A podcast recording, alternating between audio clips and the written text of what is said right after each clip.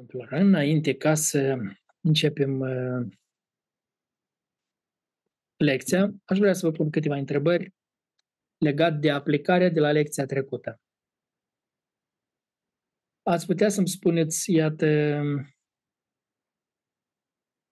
după ce ați făcut analiza aceea personală care vă dau eu de fiecare dată la încheierea fiecarei lecții, cum ați apreciat dorința și eforturile personale? Cum v-ați apreciat asta în ceea ce privește cunoașterea Domnului nostru Isus Hristos? Cum v-ați apreciat voi? Unde ați văzut? Ce ați descoperit prin analiza asta? Ce ați văzut? Poate ați văzut lucruri bune sau poate mai puțin bune, dar ați văzut soluții.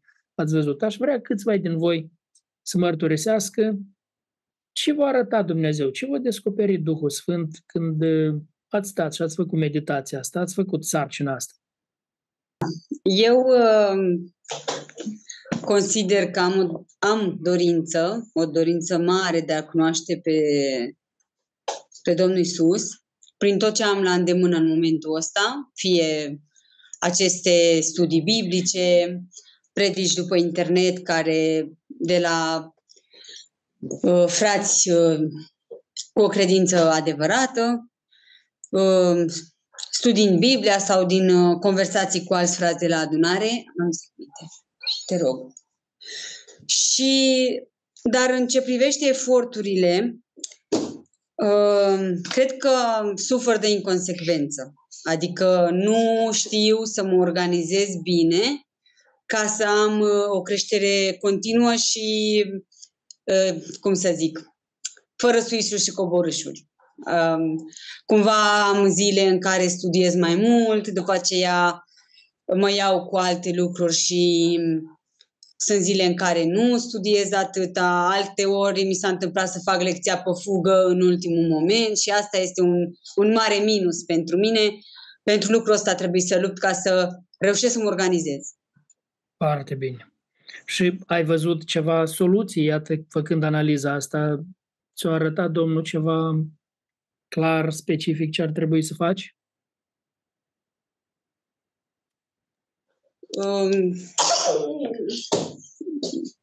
da, soluția este să cer, pe de-o parte, să cer ajutor la Dumnezeu, pentru că El uh, poate să-mi dea înțelepciunea asta de care am nevoie ca să fac o organizare cum trebuie, dar și cumva să-mi strunesc eu propriul meu, propria mea fire, să mă oblig atunci când nu am atâta dorință să fac studiu, totuși să îmi impun. Nu, e programul de studiu și trebuie să-l fac.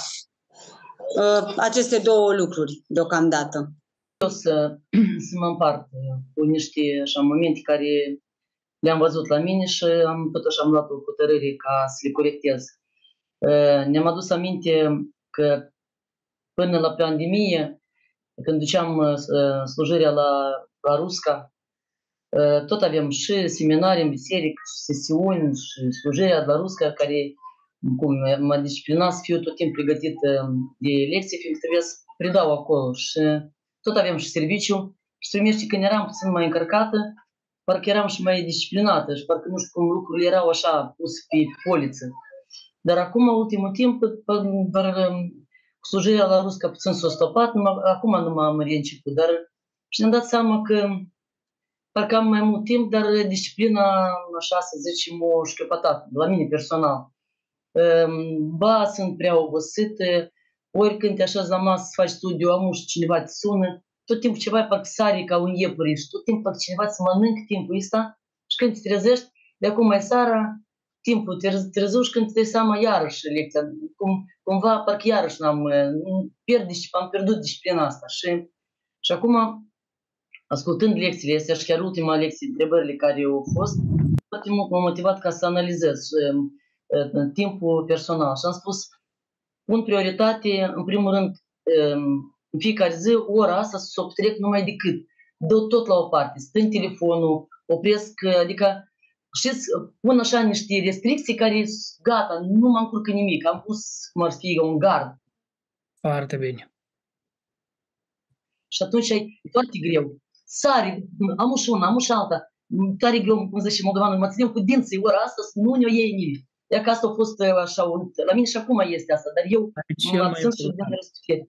Poftim? Asta e cea mai importantă decizie, Tatiana, care ai luat-o. Și uite, în timp ce vorbești tu, mă gândesc cât de important pentru noi toți, că cam așa, vara vezi se schimbă și mai ales pe sfârșitul verii, puțin suntem scoți din ritmul ăsta spiritual bun care trebuie să-l avem. Suntem și obosiți de, mai ales noi aici la biserică, am fost toți prinși cu foarte multă lucrare, cam obosiți, cam și duminică la predică, nu știu dacă ați fost atenți, am spus că uh, ne scoate din disciplina asta duhovnicească și munca multă, dar ne scoate și odihna, dacă ați observat. Când e odihnă, tot așa, vrem să ne odihnim și la cele duhovnicești și asta tot ne scoate și apoi e greu să revenim la, la normal.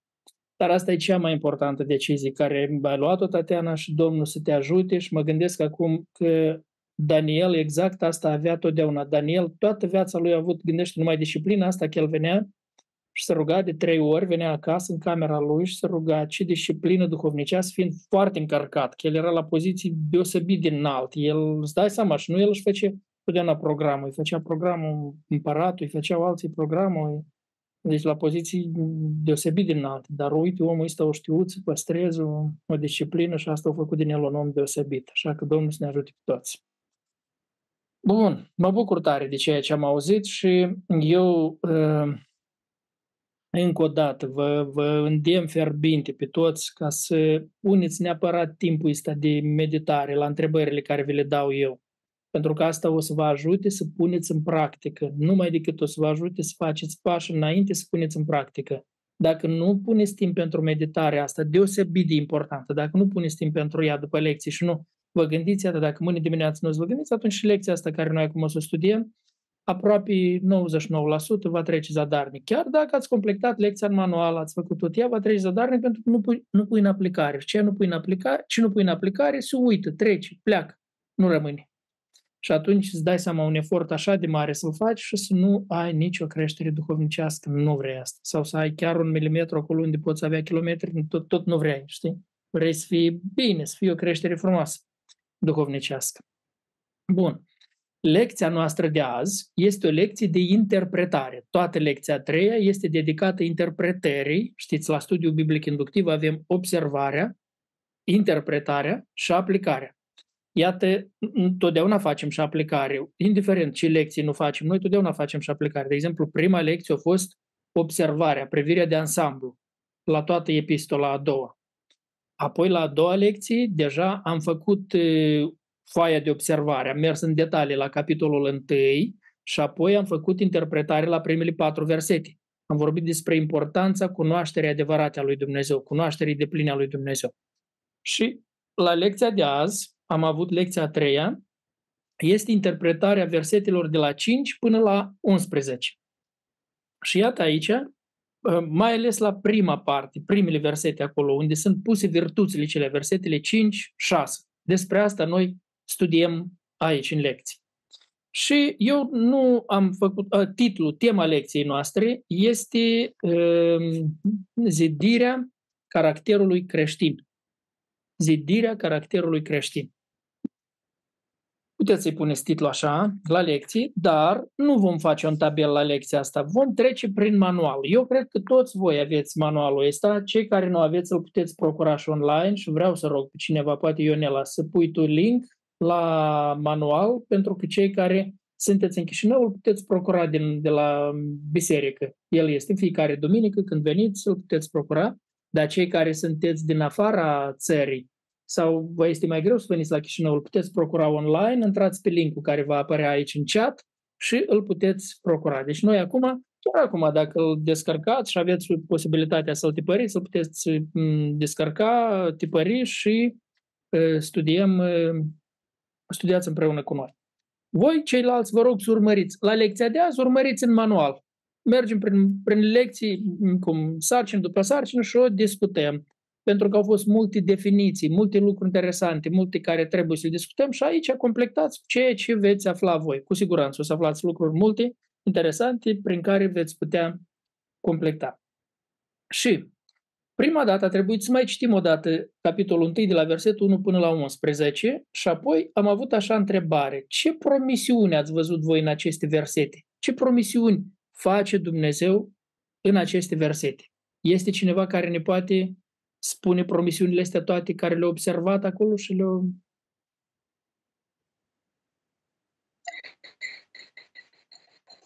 Da, începând cu versetul 4, Da, am mai văzut promisiunea um, că Domnul mă face părtaș firii, pământe, firii dumnezeiești prin făgăduințele lui nespus de mari și scumpe. Deci e o Foarte. promisiune foarte puternică. În versetul 8 avem uh, că promisiunea, uh, conform la condițiile de mai sus, promisiunea este că nu voi fi nici leneș, neroditor, în ce privește de plină cunoștința Domnului Isus. așa. Și în versetul 9 mai am o promisiune. Și, și, um, um, și ca rezultat era aici. Din nou nu mi-am notat nimic, din 10 mi-am notat. Și din nou, da? Este ceva acolo. Mhm. Uh, Mama! Uh-huh. Și din nou putem lua ceva? Da, Da, păi ce- avem promisiunea că nu vom aluneca niciodată. Da, Asta e o uh, promisiune aha. foarte da, importantă. da, da, da, e din versetul 10, da. Uh-huh.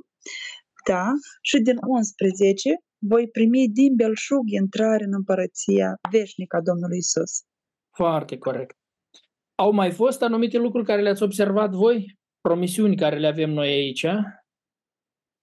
De exemplu, din versetul 2 vedem că har și pace, din cunoașterea asta care ne-o dă Așa, Din zice, har. har și pacea Eu să și-am- fie înmulțite, dar o putem lua ca o promisiune. Harul și Da, pacea să fie înmulțite prin cunoașterea lui Dumnezeu și a Domnului nostru Isus Hristos. Deci înseamnă că harul și pacea ne sunt înmulțite. Bine ai observat, Oleg. Încă Apoi, viață și evlavie, tot așa din versetul 3. 3. Zice, tot ce Dumnezeiască lămurire ne-a dăruit. avea va fost dăruit. Deci ne este dăruit, noi trebuie să luăm lucrurile astea. Tot în ce privește viața și evlavia ne este dăruit prin cunoașterea asta. Dar de fapt, hai atunci să trecem la a doua. La a doua întrebare, care este, dar ce condiții însoțesc, însoțesc aceste promisiuni? Deci toate aceste lucruri, noi, le- ele ne sunt promise, Dumnezeu ne le va da dacă îndeplinim anumite condiții. Care sunt condițiile acestea? Potrivit cu versetul 10, trebuie să caut mai mult să mă întăresc în chemarea și alergarea mea. Așa, să caut să mă întăresc în chemarea și alergarea mea, da, versetul 10, dar în versetele anterioare a mai fost ceva? De acolo Uh, de la, eu- Zi, Oleg. luăm iarăși de la început, de la versetul 2, prin cunoașterea lui Dumnezeu și a Domnului nostru Isus Hristos. Aha, Versetul prin cunoașterea celui ne-a chemat prin slava și puterea lui. și da, da, da. versetul că ce am fugit de stricăciunea care este în lume prin pofte, tot este o, Cu condiții, să fugim o de condiție. Da. Deci să fugim Versetul 8, de care este în lume și să-L cunoaștem pe Dumnezeu și pe Domnul nostru Isus Hristos, da? Și apoi? versetul 8, să ne dăm silențele ca să unim uh, calitățile astea care sunt uh, descrise de la versetul 5 până la versetul 7.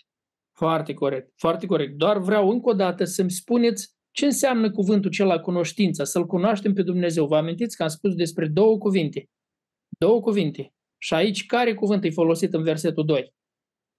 Că e foarte important asta, asta e esențial, că dacă nu e asta, nu se întâmplă. Toate promisiunile, promisiunile cele, ele nu vin în viața noastră dacă nu e anume felul acela de cunoaștere. Cunoaștere cu aplicare. Epignos. Epignosis, care înseamnă cunoaștere prin aplicare. Iată, am aflat lucrurile astea și merg să le aplic.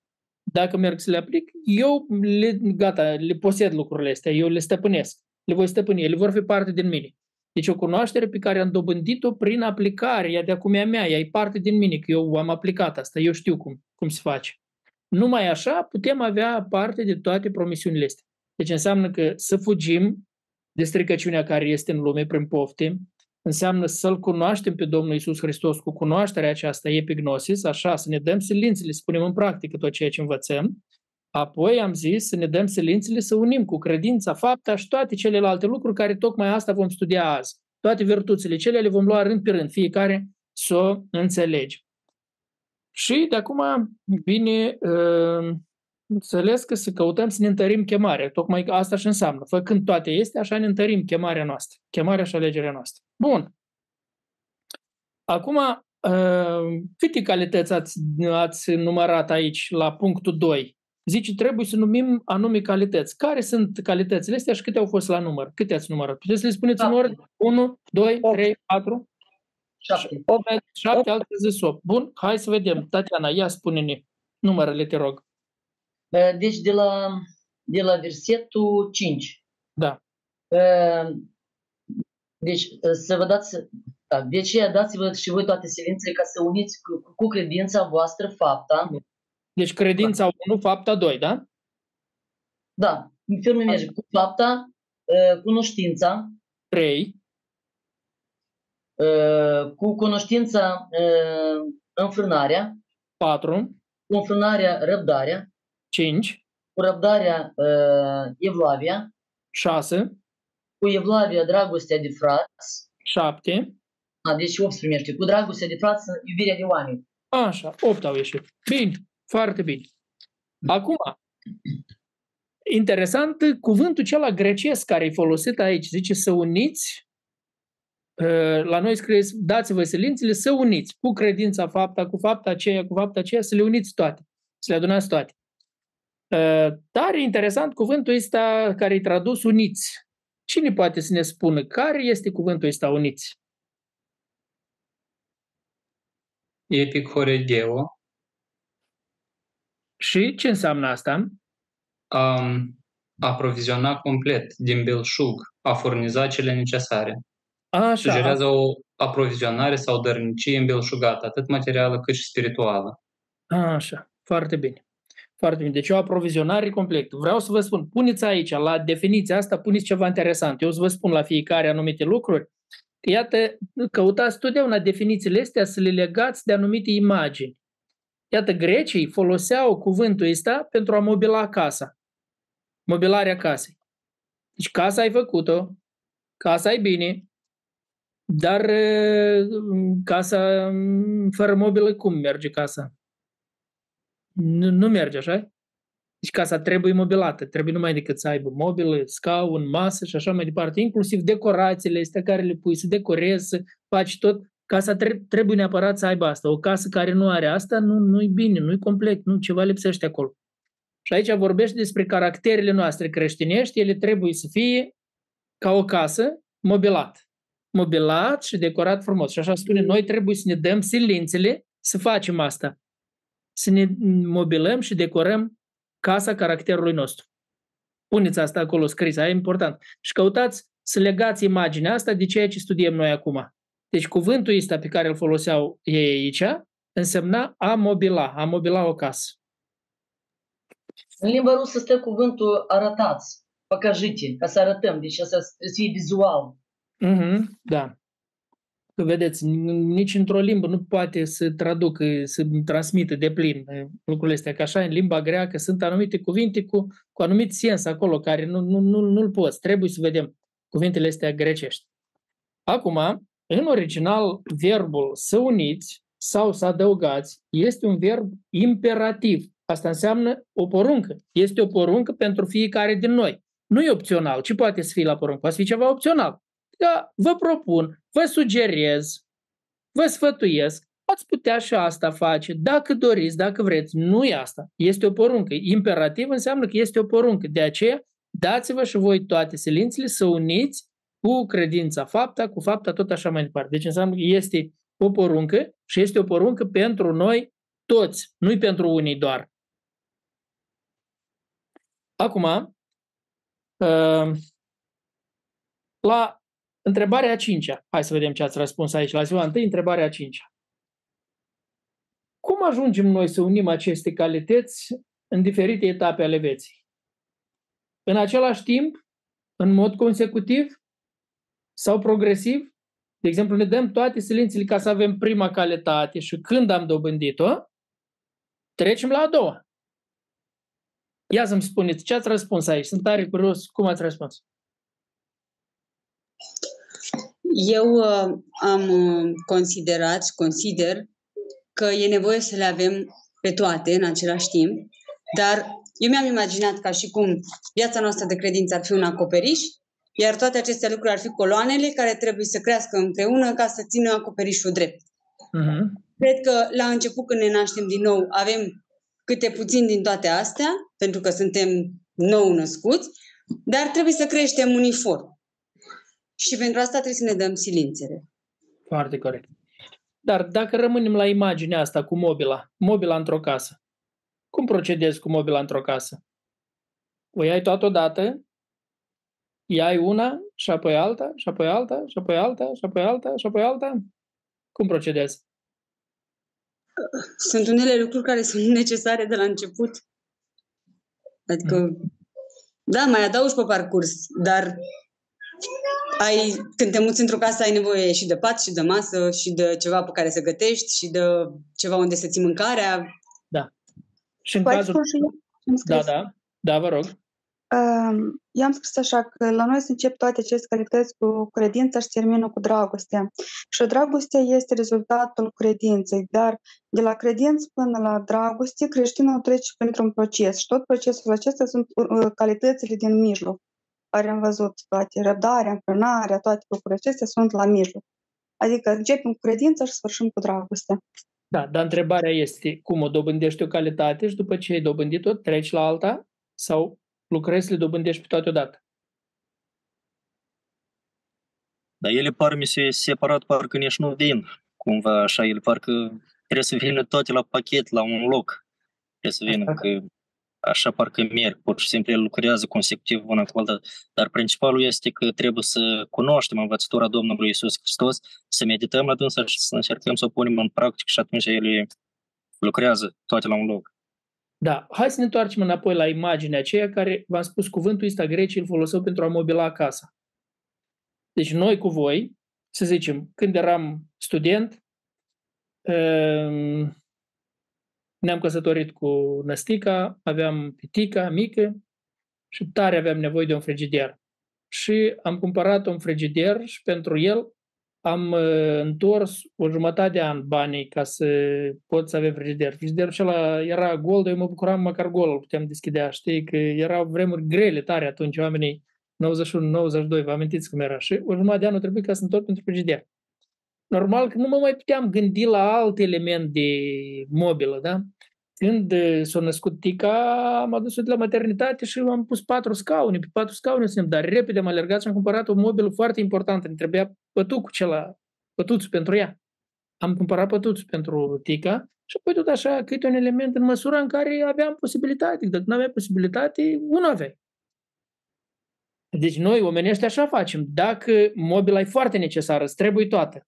Dacă ai bani sau ai posibilitate să te împrumuți și apoi întorci sau ceva, o iai toată. Trebuie să o ai toată, că toată e necesar. Ai nevoie și de un pat, și de un uh, scaun, și de masă, și chemi oaspeți, și la bucătărie, și așa mai departe. Toate astea îți trebuiesc. Eu vreau să vă atrag vă atenția la ceva. Aici spune, noi avem tot. Noi ni s-a dat tot în ce privește viața și evlavia, prin cunoașterea, cel, prin cunoașterea Domnului nostru Isus Hristos, prin cunoașterea celui care ne-a chemat. Deci noi nu suntem în criză, nu avem cu ce cumpăra toate astea. Nu avem. Nu ni s-a dat. Acum noi doar trebuie, cu alte cuvinte, iată, mi s-a dat casa, într-o casă, ba mai mult, mobila stă la poartă, mi s-a adus. Acum mobila de la poartă, trebuie să o iau să o pun în casă. Înțelegeți? Și care e partea mea? Toată mobila mi-a fost adus. Tot, tot, tot mobilierul ăsta care scrie aici, și gândiți-vă la el ca la mobilier. Credința, fapta și așa mai departe. Toate astea mi s-au adus, ele stau la poartă. Poftim acum, tu dă silințele, să le iai de la poartă, să le aduci în casă și să le aranjezi în casă frumos, ca să fie frumos decorată casa caracterului tău. Așa să arate ea. Um, așa. Iată așa o întrebare, șase. În sfârșit, ce efect are prezența sau absența acestor calități în viața unui creștin? Uitați bine că este un verset care ne spune. Ce efect are prezența la toate calitățile astea sau absența calităților astea? Hai începem cu prezența. Dacă e Versetul prezența. 8 și 9. Cred că versetul 8 și 9, nu? Ele parcă merg într-un contrast. Foarte bine, Tatiana, da. Aici spune că dacă, căci dacă aveți din belșug aceste lucruri, în voi ele nu vor lăsa să fiți nici leneși, nici neroditori și în ce privește de plină cunoștința Domnului nostru Isus Hristos. Dar cine nu are aceste lucruri este orb, umblă cu ochii închiși și a uitat că a fost curățit de, ve- de vechile lui păcate. Deci uitați-vă foarte bine. Dacă le am lucrurile acestea, ele mă fac, ele nu mă lasă să fiu leneș, Deci sunt un om cu putere, cu energie, cu, cu har, cu lucrez, lucrez în via Domnului, lucrez frumos, îmi trăiesc viața frumos. Așa? Și lucrurile astea toate, tot mobilierul ăsta duhovnicesc, dacă l-am în viața mea, el nu mă lasă să fiu, să fiu leneș. Vedem în jur atâția oameni leneși. Și nu mă las să fiu nici neroditor, pentru că sunt oameni care lucrează mult, dar roade nu au. Nu vedeți asta? Sunt oameni care lucrează foarte greu în viața asta, dar nu au nimic, nu se aleg cu nimic. Nu au nimic, nu rămâne nimic după ei, nu fac nimic.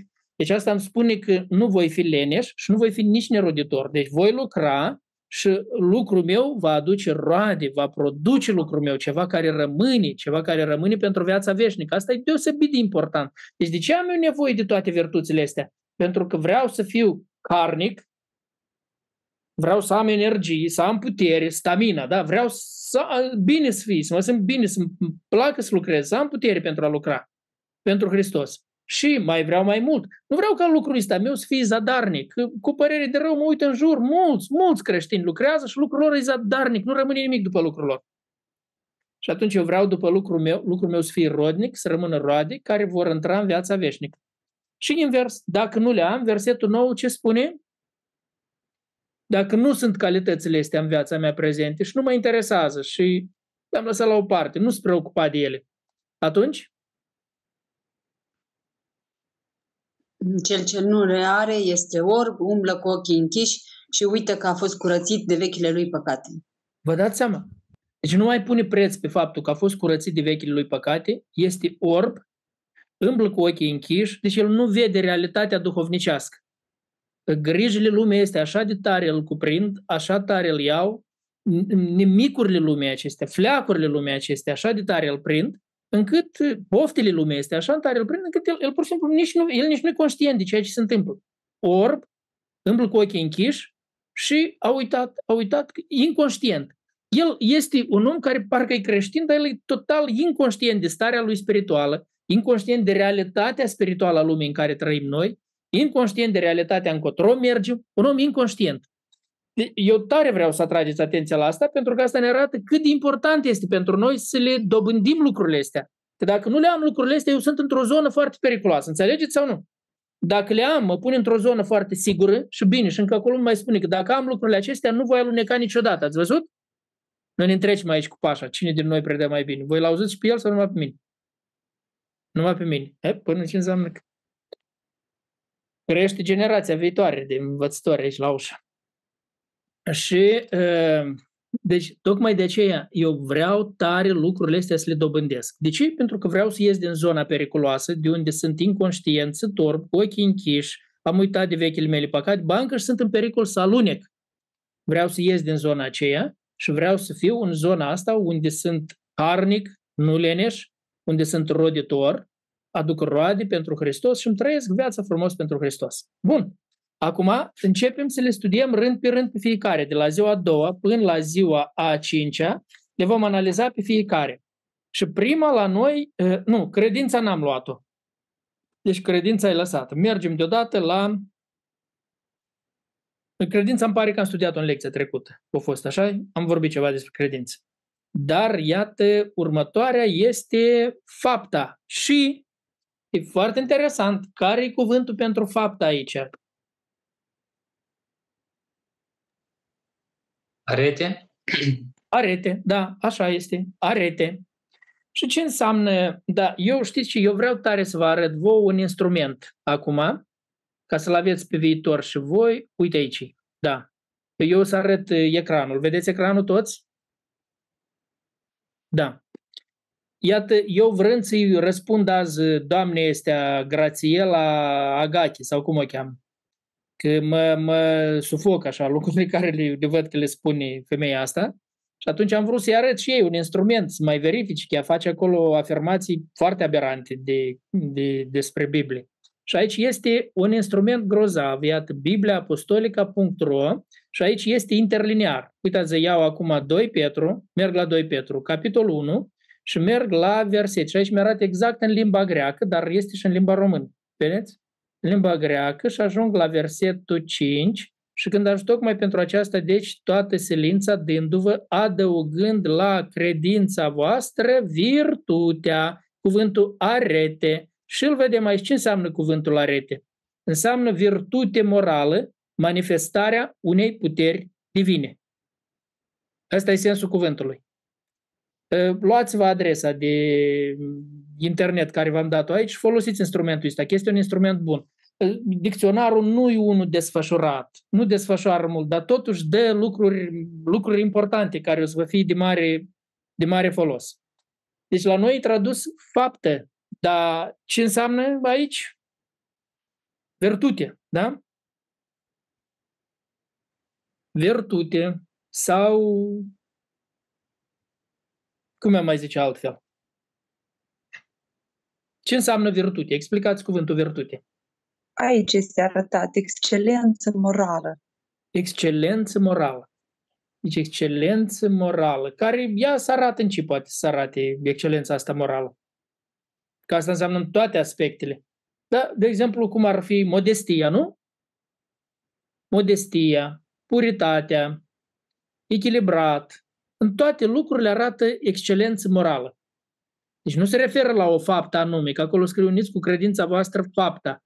Dar aici este arete, care înseamnă excelență morală. Cu credința voastră să uniți o excelență morală care se manifestă în toate lucrurile. În toate lucrurile arăți excelență morală. Excelența morală nu mai decât indică un caracter frumos, un caracter înalt. Mai mult, uitați-vă după definiții ce înseamnă asta, că e manifestarea unei puteri divine. Deci, evident, caracterul ăsta nu vine din natura mea, că așa sunt eu, așa e caracterul meu, că așa un caracter m-am născut eu. Nu, nu, nu. Caracterul ăsta, arete, este ceva care e manifestarea unei puteri divine în mine, pentru că în mine este Harul lui Dumnezeu, este Duhul Sfânt al lui Dumnezeu. Iată, caracterul ăsta tocmai este manifestarea, cum excelența asta morală, este manifestarea acelei puteri divine care este în mine.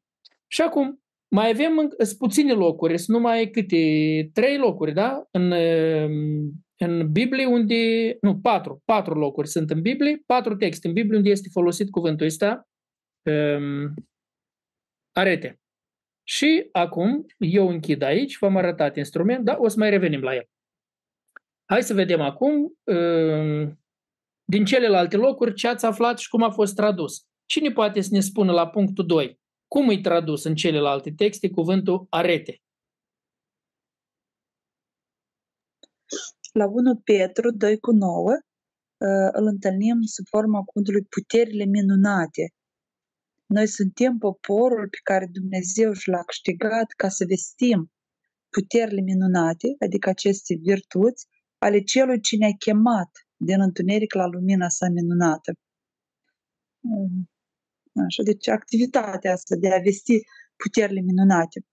Hey, ceva uh, grozav aici. Ceva grozav aici în versetul ăsta. Uitați bine. Nu știu dacă ați observat până am asta.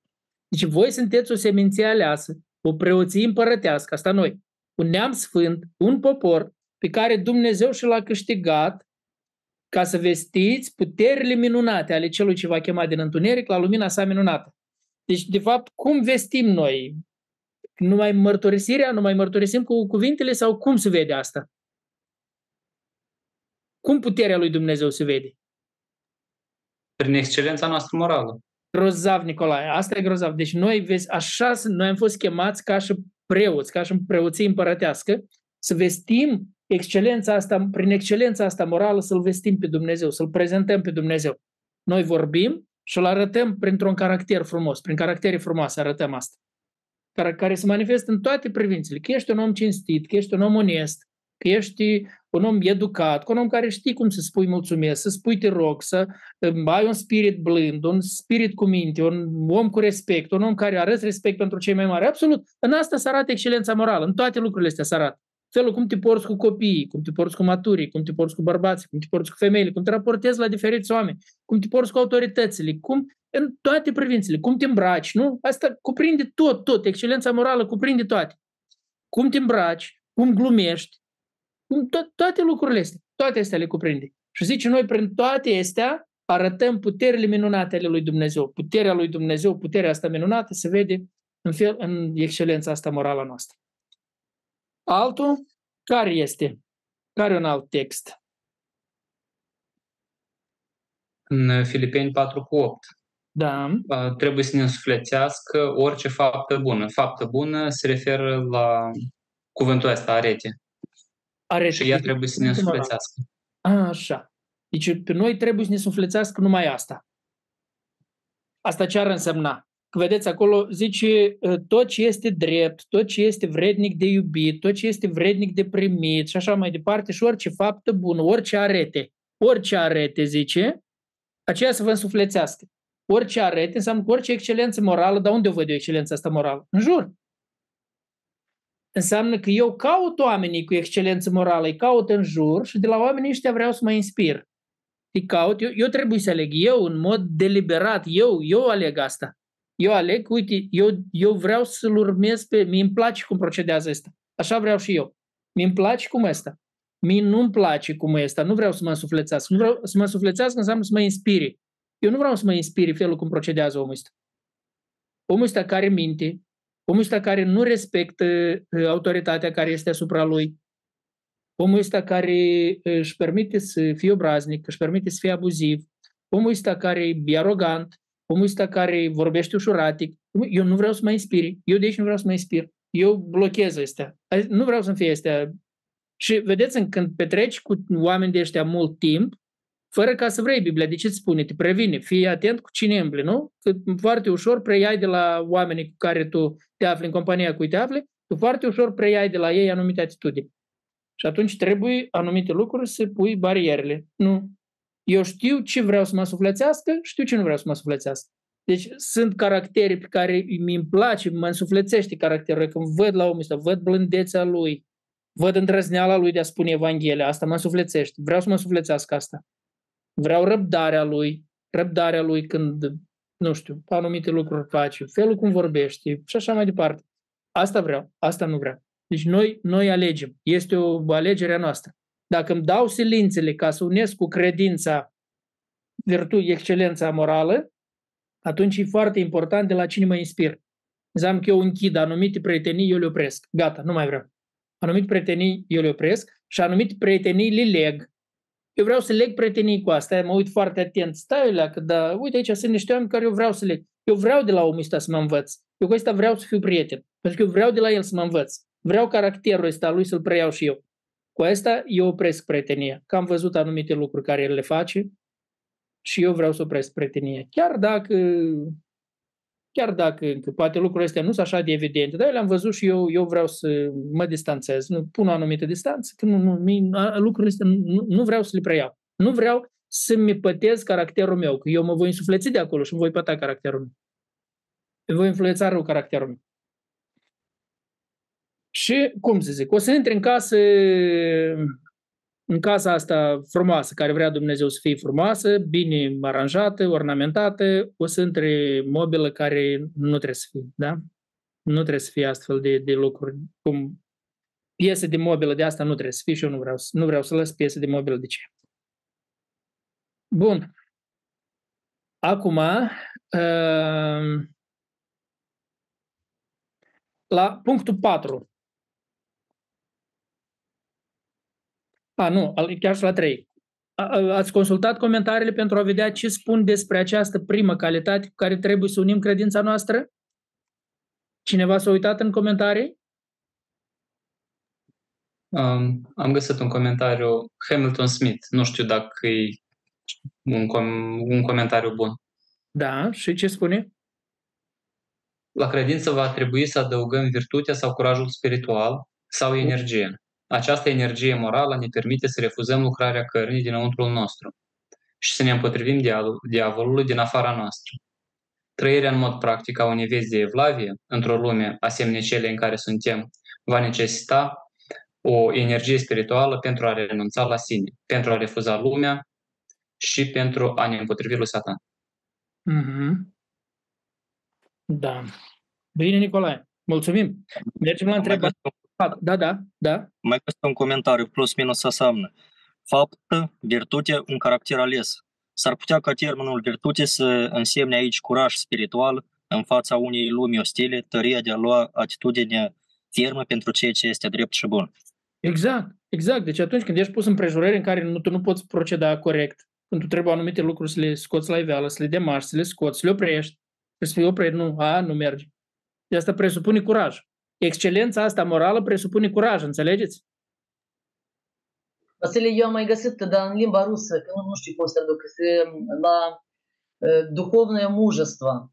Adică când tu, ca cum ce ai spus tu, trebuie să ai curajul ca să spui la cineva nu, că sunt oameni care, de exemplu, poate nu, nu vrei să rupi relațiile, că poate acolo ceva, careva, nu știu, ai careva câștig din partea aceea, dar dacă vezi că el foarte urât, tu mai bine rămâi în pierdere, dar nu priei caracterul lui urât și așa trebuie într-adevăr să, la, la decizia astea, avem nevoie de o așa, de o tărie de caracter, nu știu, spunem ferm, nu și gata. Chiar dacă suntem în pierdere. Deci da. mi-a plăcut și fraza asta, duhovное мужество. Da, da. Духовное мужество отстоять истину, я așa mergi. Deci, că ați văzut în toate comentariile se spune curaj. Curaj când a luat decizii. Când sunt anumite lucruri, anumite influențe care trebuie să le oprești, care nu le poți, ai trebuie să oprite influențele astea și nu, nu, nu, nu merg, nu mă lepesc cu așa ceva, nu. Uh, bun. Acum trebuie să comparăm. Să le o mică întrebare. Da, da Cristinic. Uh, eu personal până acum la punctul acesta mi-am imaginat doar faptul că faptele asta înseamnă niște acțiuni intenționate de a vesti cuvântul lui Dumnezeu. Desigur că acordate, așa spun, de un caracter frumos, deci nu-i greșit, da? și caracter frumos, dar și niște activități, niște acțiuni concrete. Da, numai decât care se vor vedea în acțiuni concrete. Numai decât numai decât mm. care spor, dar asta înseamnă virtute sau pietate, că pietatea se vede în acțiuni concrete. Da. Virtute. Înseamnă virtute. Da, Doamne ajută. Mulțumesc. Așa, compară fapta, excelența morală, virtutea, cu modul de viață al prorocilor mincinoși descris în 2 Petru. Ce înțeles din această comparație? Cum vă, cum vă părut? Ce am văzut la ei? Capitolul 2 vorbește despre ei. Faptele lor nu arată excelență morală. Ei se dedau la destrăbălare, la lăcomie. Da, da, da, se dedau la destrăbălare, la lăcomie, la plăceri nelegiuite. Tocmai toate, toate excelența asta morală le lipsește și pentru ei nu contează asta. Înțelegeți? Ei, nu, ei despre învățătură vorbesc, ei vorbesc lucruri, vin cu învățătură, ceva îi pretind ca o anumită învățătură, dar excelența morală nu înseamnă nimic pentru ei. E tocmai opusul. Nu contează caracterul. Deci, și ca și rezultat, potrivit cu versetul 2 din 2, a, a, aici ai spus calea adevărului este vorbită de rău. Exact. A, atunci când noi vestim puterile minunate ale lui Dumnezeu, a, respectiv calea lui Dumnezeu e vorbită de bine, dacă da. avem excelența asta morală. Pe de altă parte, la dânsii e vorbită calea de rău, pentru că lipsește lipsește moralitatea asta. Și zice, da. mulți urmează în destrăbălările lor. Deci vezi care e efectul la destrăbălările lor. Nu, la oamenii ăștia e total opusul. Bine, având în vedere da, cum am învățat. Da. Vedem, dar... că, vedem că oamenii ăștia n-au și caracter, n-au curajul și ala, fiindcă zici că ei au cunoscut și apoi mm-hmm. au, au lunecat de acolo. Da, ei nu se pot no, opune, nu se pot opune la plăcerile firii, la... Da, încă mai ajungem pe urmă, o să mai vorbim despre ei mult având în vedere tot ce ai învățat, scrie un paragraf care să explice modul în care această calitate poate fi incorporată practic în viața ta.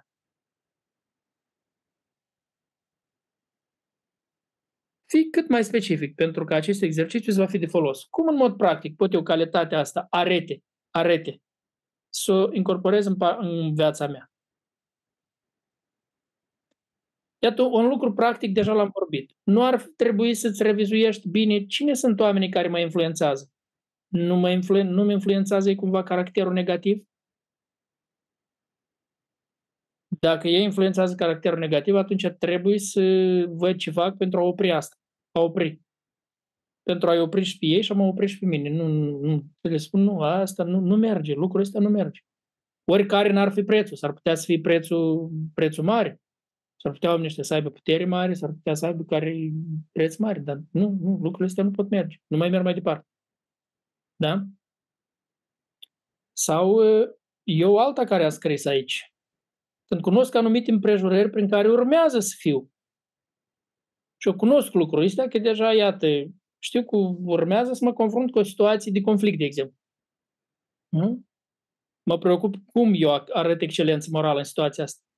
Dacă merg cu un plan de acasă, e mult mai mare probabilitatea că o să arăt excelență morală. Dacă nu-mi pasă de asta și mă las să mă iei, că dacă mă gândesc de, de acasă, stai, stai, eu trebuie să arăt arete. Trebuie să arăt excelență morală. Cum, cum procedezi în situația asta? Așa, dau drumul la tot și spun tot ce îmi trăsnește prin cap și că eu i-am zis, i-am zis. Sau nu, nu, nu, stai, trebuie să arăt excelență morală. Cum rezolv eu situația asta? Cum procedez în situația asta? Cum fac? Deci dacă m-am gândit dinainte, totul altfel o să, o să procedez. Și apropo, dacă așa un fel de gândire am totdeauna, când mă apropii de o situație, mă gândesc cum arăt eu excelență morală în situația asta. Cum arăt? Cum o arăt eu? Cum, care e un plan? Cum trebuie eu să procedez ca să fie corect?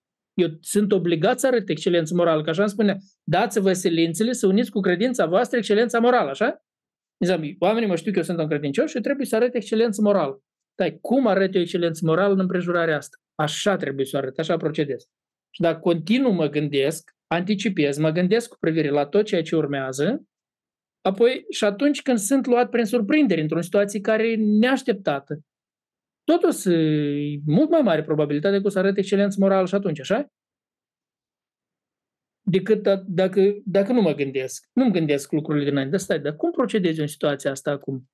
Iată, trebuie să rezolv tare caz, trebuie ce, trebuie să am discuția asta, trebuie să merg în instanța aceea. Păi, nu știu, bă, câte și mai câte nu apar, câte provocări nu avem noi pe parcursul unei zile numai. Totdeauna mă gândesc cum arăt eu, totdeauna să fiu foarte preocupat cum arăt excelență morală în situația asta. Inclusiv m-am dus să iau masa la un, într-un, nu știu, la o cafenea. M-am dus să iau masa la o, m-am dus să beau o, o cafea la cafenea. Nu știu, cum arăt excelență morală acolo? Trebuie să arăt excelență morală oriunde mă duc. Cunoștința sau cunoașterea este următoarea calitate pe lista noastră. Și la început suntem întrebați de ce credem noi că... A, și apropo, cunoștința aici știți care Nicolae, mi se pare că ai zis. Da, dă microfonul, că nu te-ai auzit. Gnosis. Gnosis. Și cum se deosebește gnosis de epignosis? Până acum sus a fost epignosis. Aici e gnosis. Cum se deosebește gnosis? Uh, gnosis e o cunoaștere limitată, teoretică, putem să spunem. Mm-hmm. Da, deci este o, o cunoaștere, cum să zic, e ceva care eu nu am, nu știu încă. O informație. Da, o informație, dar o informație foarte necesară mie. O informație că spune cu excelența morală, trebuie să unesc cunoștința, gnosis, gnosis care e legată de asta. Cu Informație credința, fără experiență. Da, cu credința trebuie să unesc arete, excelența morală. Cu excelența morală trebuie să unesc cunoștința. Adică cunoștința cum să procedezi în situația asta, cum, cum, proced, cum e corect. Iată, chiar exact așa, uite, am o situație. Azi o situație, o situație care m-a supărat. Un lucru m-a supărat, nu mi s-a mai întâmplat încă până acum. Adică un, un om pe care l-am promovat, l-am avansat, l-am deodată o, o nesupunere tranșantă arată, care mă supără tare. Acum, primul lucru care m-am întrebat e stai, dar ce îmi spune mie Scriptura? Cum se procedezi ăsta? Care e locul din Scriptură? Să-l mai citesc o dată, să-l mai văd o dată. Ce spune locul ăsta? Cum trebuie să vorbesc eu? Cum trebuie să procedezi în situația asta? Cum trebuie să procedez cu omul ăsta ca eu să-l ajut. Și ca în, în, în discuția care urmează să o am cu el, în abordarea problemei, eu vreau să arăt excelență morală. A nu aborda problema, arăt excelență morală. Nu, arăt și lipsă de curaj, sau nu? Adică eu sunt conducătorul lui și eu nici măcar nu abordez, eu arăt lipsă de curaj. Eu trebuie să am curaj, trebuie să abordez problema. Dar trebuie să o abordez cu excelență morală. Cum o fac? Păi îmi trebuie cunoștință să văd din Cuvântul lui Dumnezeu. Și de multe ori se întâmplă când iau același loc din Scripturi, care l-am studiat de multe ori, când îl iau să studiez, op, am văzut ceva care, sau uneori, tot mi s-a întâmplat cu Tica, discutam cu Tica, Tica este aici. Și cu Tica discutam o, o situație și Tica mi-a arătat un verset, că n-am citit eu versetul și de câte ori, dar Tica mi l-a arătat, uite pentru situația asta e verset. Și în situația aceea, atunci am primit gnosis. Cu totul mi-a schimbat felul cum trebuie să procedez într-o anumită situație. Într-o situație grea, dificilă. Adică mi-a, mi arătat la un loc care eu nu... Și acela, pentru momentul acela, a fost gnosis. Eu am luat un lucru și lucrul acela l-am pus în aplicare, care acum o să devină epignosis, pentru că eu, deja, el e epignosis. Eu merg pe el acum, eu merg pe lucrul acela acum. Ați înțeles? Ce cunoștința asta? Deci vorbește anume de situațiile în care sunt eu. Nu vorbește în general, de situațiile în care sunt eu și eu nu știu cum să arăt excelență morală. Am nevoie de anumite cunoștințe ca să știu cum la situația asta eu arăt excelență morală. Um, Cred, Vasile, mă gândesc la uh, Petru, cum spune că eu totdeauna vă aduc aminte. Da. Și noi la, și noi la fel. Uh, exact. Tocmai pentru asta ne și aducem aminte totdeauna cuvântul ca da. să-l punem în situațiile noastre. Da, da, da. La punctul 7 a fost ceva interesant. Să citim Proverbii 1 și apoi să scriem ce învățăm despre cunoștințe sau științe din acest capitol și care este asemănătoare cunoștinței din 2 Petru 1 cu 5. Ce ați văzut aici?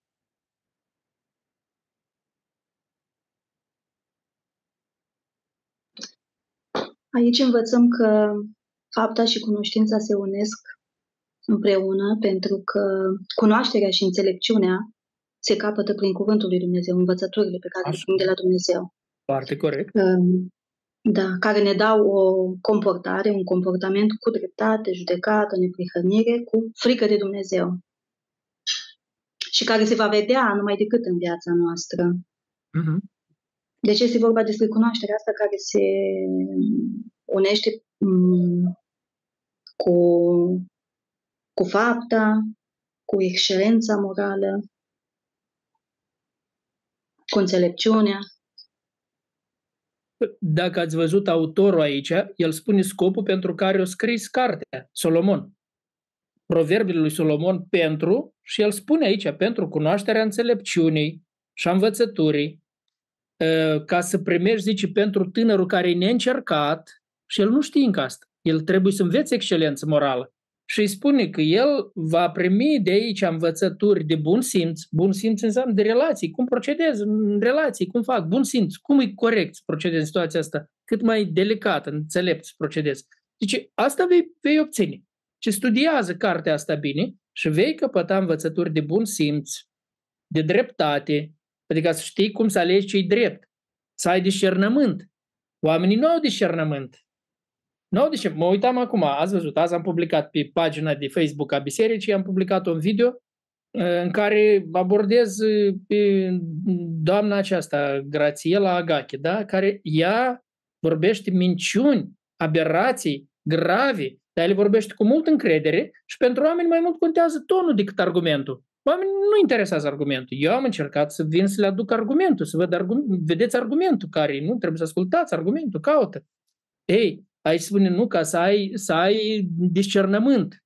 Sau, de multe ori, oamenii iau o bârfă, au auzit o bârfă despre cineva și pentru că lor le-ar place ca cel despre care este bârfa chiar să îi se fie întâmplat așa, ei deodată o și înghit. Înghit prăjitura asta.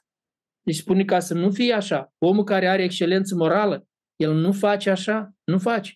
Deci el are discernământ, discernământ, judecată, agerime de minte, ca să știi repede cum să judeci într-o situație. Că iată, vezi, Excelența asta morală cere de multe ori pe moment, repede, știi, cum răspunzi, cum nu răspunzi, cum taci, cum faci, cum nu faci. Rapid, să ai agerime de minte. Toate astea ne sunt promise aici. Deci din cuvântul lui Dumnezeu vom primi cunoștința asta ca să am totdeauna discernământ și bine să pot proceda. Discutința judecății rapide, nu? Da. În aplicație exact tot ce învățăm. Exact. Ca să avem disciplină. Da, și asta tot contează, da, agerime de minte, ca rapid să știi cum să te orientezi în situații. Uh, bine. Da, cine ați găsit ceva interesant în comentarii despre unirea cunoștinței cu fapta? Eu tot am văzut legat de drept jurisprudență doar. Foarte multe comentarii, dar cu referință la Biblie, dar sunt concret la tema noastră care chiar ar ține de unirea cunoștinței cu fapta de grete. Da. eu nu mai țin minte ce comentariu am văzut și eu, dar mi-a plăcut tare o definiție care o spus aici. Zice, cunoștință practică, cunoștință practică care acompaniază excelența morală. Cunoștință practică care, ca să știu cum procedez în, în situația, dar iată, cunoștință practică îmi trebuie și trebuie să o doresc. Eu trebuie să-mi dau silința să caut ce anume trebuie să fac pentru asta. Și cum, cum, cum trebuie eu să procedez în situația asta, să mă interesez unde, unde în Scripturi spune, unde, cum, unde găsesc eu răspuns pentru asta. În comentarii care le-am văzut eu aici legat de drept jurisprudență, legat de moralitatea scoaterii deciziilor corecte. Da. Nu pentru, a, pentru câștig, doar. Așa. Următoare. Mai găsit un comentariu că prorocii mincinoși înlocuiesc cunoștința aceasta cu, cu orbirea. Da, ei sunt orbi cu ochii închiși, nu știu ce să facă, da? Nu știu ce fac. Bun, următoarea, care este la noi? Zice, cu cunoștința, cu gnosis, trebuie să urmărim ce? Să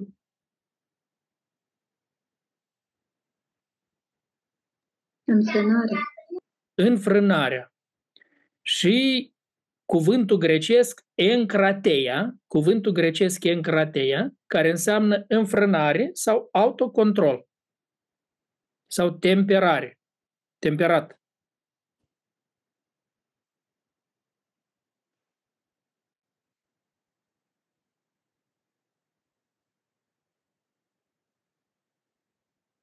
Dar de unde vine înfrânarea sau autocontrolul? Ce ați scris aici la punctul 2, legat de Galateni 5, de la versetul 22 și 23? Uh, referitor la învățătorii mincinoși în contrast cu cel care are firea dumnezeiască. Deci înfrânarea... Nu, nu, nu, nu, nu. Acum, Alina, spui de la punctul 3, dar eu întreb la punctul 2. Ok, ok. Întreb la punctul 2.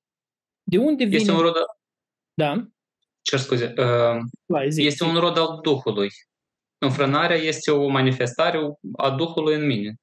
Uh-huh. Roada Duhului Sfânt. Deci dacă sunt născut din nou, dacă am fost botezat cu Duhul Sfânt și am Duhul Sfânt, atunci asta este roada Duhului Sfânt care va ieși din mine, autocontrolul. Știu cum să mă controlez, să mă înfrânez, să mă controlez. Uh-huh. Dar asta se întâmplă numai dacă mi-am răstignit firea mea pământească și dacă umblu călăuzit de Duhul Sfânt. Deci nu e suficient. Eu pot să-l am, să o am înfrânarea asta, dar ea nu e pus în practică. Am primit roada asta a Duhului Sfânt, dar dacă nu umblu călăuzit de Duhul Sfânt și nu-mi dau silințele, că acolo spune să-mi dau silințele. Cu cunoștința să unesc înfrânarea. Așa. Dar la punctul 3, acolo trebuia să vedem din 2 Petru, capitolul 2, ce loc ocupă cunoștința și înfrânarea în viața învățătorilor mincinoși? Alina, ai vrut să ne zici ceva?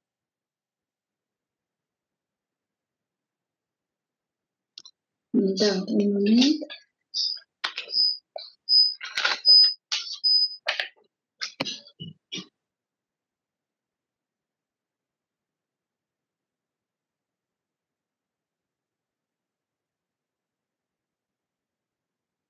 Nu ne zice nimic, Alina? Ceva cred că nu merge microfonul la ea. Cine vrea să ne vorbească aici? Ce sunt curios, ce ați răspuns la pagina 22, punctul 3 jos? Cine vrea să ne spună răspunsul da. care l-ați dat aici? Aici sunt mai multe calități. În da. contract, de exemplu, din versetul 2, 2 cu 2, sunt destrabalați, nu se, da. nu se hrănează. Versetul 3 sunt lacomi, iarăși tot e un contract. Îndrăzneți și încăpățânați, iarăși contract la înfrânare. Batjocoresc ce nu cunosc, repede, batjocoresc, nu arată excelență morală nelegiuiți, iarăși tot e opusul la da. înfrânare. Le scapără ochii de prea curvie și nu se satură să păcătuiască. Au părăsit calea cea dreaptă, au rătăcit, iarăși nu s-au înfrânat și au fost amăgiți. N-au avut și nici autocontrolul ăsta asupra lor. Trăiesc Vorbit... lor în versetul 3. Da. Nu au nicio înfrânare, deși ca parcă dau drumul la frână cu totul.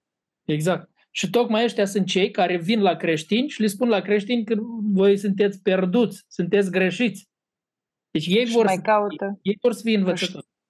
Da, mai caută câștig de la noi. Da, exact, Ian. Dar pe mine tare mă, cumva așa m-a mirat fraza din uh, versetul 1, capitolul 2. S-au lepădat de stăpânul. Deci ei nici stăpân nu au, ei parcă sunt duși, chiar cum spune că sunt orbi, ei sunt așa, eu n-au Da. stăpâni, n-au o linie, nu, Da, Dacă deci fraza asta pe militari... versetul nou cu orbi cu ochii închiși și au uitat că au fost curățiți de vechilor păcate, azi despre ei, despre oamenii ăștia, ei sunt Da, așa. din capitolul 1, da, și capitolul 2, versetul 1, s-au lepădat de stăpân. Da. Au uitat ce a fost. Bun, hai să Eu mergem. Dacă Da. să răspundem la întrebare concret, că este dat ce loc ocupă conștiința și înfrânarea în viața lor. Mie mi se pare Da. că niciun loc. Tot ce este negativ. Nu, zice că ei, ia uitați-vă, la versetul 21 spune că ei au cunoscut calea neprihănirii. Ia uitați la versetul 21. Da, dar nu ocupă niciun loc bun. Deci, Au renunțat. Da. Ei au cunoscut calea neprihănirii, dar ei au renunțat și um, tot la versetul 20 spune că au scăpat din tinăciunile lumii, dar acum iar se încurcă cu ele, fiind biruiți de ele, din tinăciunile lumii. Deci oamenii ăștia se întorc înapoi. Și versetul 15. astea, da. Asta înseamnă că locul în viața lor este negativ, uh-huh. pozitiv. Da. Concret la întrebare să răspunde. Că întrebarea este ce loc ocupă cunoștința și înfrânarea în viața acestor mincinoși. Deci, vedeți, oamenii ăștia, ei au venit pe lângă cunoștința lui Dumnezeu. Au avut loc și eu plecat. Gata. Au plecat de aici. Acum Adică înțelegeți? ultimul loc. Dați-vă Ultimul loc. silințele. Deci dați-vă silințele să uniți cu credința voastră fapta, cu fapta înfrânarea și așa mai departe. Oamenii ăștia nu și-au dat silința la nimic dintre astea. Nimic. Invers. Ei s-au lăsat duși de poftele lor la tot felul de porcării. Și la curvie, și la răzvrătire, și la lăcomie, și la de care vrei. Care vrei le găsești. Zice, disprețuiesc stăpânirile. Câte numai lucruri nu fac eu aici. Toate astea, iată, ei s-au lăsat eh, duși acolo. Cu toate că, zice, au cunoscut calea neprihănirii, au scăpat din tinăciunile lumești, în trecut au avut asta. Dar acum, zice, se încurcă iarăși cu întinăciunile lumii și sunt, se lasă biruiți de ele.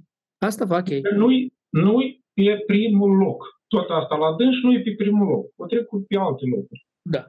Da, deci gândiți-vă bine și acum, chiar acum înainte de a începe lecția, cu vreo 20 de minute înainte, stăteam de vorbă cu Tica, cu Nastica, vorbeam și așa, dar e trist ce văd în jur, știi, nu pot să vă spun toate lucrurile care le văd, dar eu văd cum lucrurile merg în jos, tare, multe lucruri merg în jos, tare sunt trestat, de acolo unde nu mă așteptam niciodată lucrurile vor merge în jos, eu le văd că ele merg în jos și tot altul, altul, altul, lucrurile tare merg în jos. Și aș spuneam că mi-amintește, studiind istoria, așa de tare mi-amintește de anul 36-37, când așa se întâmplau, lucrurile mergeau înainte de a se întâmpla ceva, o, o furtună mare, mare de a veni asupra bisericii, asupra națiunii, s-a întâmplat așa. Așa parcă prevestea furtuna, veneau primele vânturi, primele mari care prevesteau furtună. Și aia ne spune, aveți grijă, dați-vă toate silențele ca să nu alunecați. Și atunci tare mulți au alunecat. Mulți au alunecat atunci și cred că vor aluneca mulți. Să ne dăm toate silențele, să nu alunecăm. Că asta toate, furtunile astea ele vor trece. Câțiva ani vor trece, se vor duce, nu știu ce va fi, dar pe urmă, cu ce rămânem, asta e important. Așa. Cu înfrânarea trebuie să unim răbdarea și perseverența. Eu sunt la pagina 23. De ce? Caut în dicționar definiția răbdării și răspunde la întrebare. Ne spune acolo cu înfrânarea, cu autocontrolul, cu autocontrolul. Trebuie să unim răbdarea. Care e definiția cuvântului? Eu am găsit capacitate firească de a suporta greutăți și neplăceri fizice sau morale, putere de a aștepta în liniște desfășurarea anumitor evenimente, adică negative. Asta și... ai luat, da? Din Dex ai luat. Da, da, da. Dar aici nu avem, în carte nu avem despre răbdare. Iată instrumentul care vi l-am arătat. Eu l-ai văzut site-ul cela? Da. Puteți mai ziceți încă o dată cum se că n-am reușit. Ia că ți-l mai arăt odată. Ți-l mai arăt odată, uitați-vă toți la el, aici. Da. Iată așa, se numește bibliaapostolica.ro Intrați aici și asta tare vă sfătuiesc să-l folosiți. Și iată, aici vedeți acum merg și nu mă pun asupra numărului cuvântului și deodată unde la ce suntem noi acum? Răbdarea, da? Răbdarea, iată, răbdarea. Asta e o aplicație care o scoți în telefon, da? Nu, e pe online. Dar pe telefon sunt o grămadă de aplicații. My Bible e grozav, numai că nu e în română. Iată aici partea bună care este e în română. Și uitați-vă ce dă aici. Deci răbdare, hipomone și înseamnă perseverență, răbdare, fermitate, statornicie, persistență. Scris toate cuvintele astea. Asta înseamnă. Și noi trebuie să ne dăm silințele, să unim cu înfrânarea, cu autocontrolul, răbdarea. Că noi avem autocontrol, dar tare suntem provocați, nu? așa Deci, atât, am autocontrol, am autocontrol, dar autocontrolul ăsta, noi zicem, gata, nu mai rezist, nu mai rezist, nu mai, nu, autocontrol, răbdare înseamnă stau așa, țin, nu, nu cedez, nu cedez, nu cedez, presiuni din toate părțile ca să cedez, nu cedez, nu cedez. Și aici avem multe lucruri interesante la răbdare. Versete biblice care... Deci asta știți ce mai înseamnă? Înseamnă a sta sub, sub o greutate ceva. Tu stai sub o greutate sau, iată, îi închipui de cineva care ține o greutate. Ține și tu, gata, nu mai reziști, mori. Nu, nu, nu, nu, nu, tu ții greutatea, tu reziști, tu nu cedezi, trebuie să o ții. O ții, sub greutate ești și tu o ții. Asta înseamnă cuvântul. Statornic, persist, perseverent, ferm, nu cedezi, perseverent, constant, stau acolo. Nu cedez. Nu mă îndepărtez de la locul unde trebuie să stau. Acum, hai să vedem ce am învățat din textele astea despre răbdare. Câte o persoană să ne spună un verset. Luca 8 cu 15.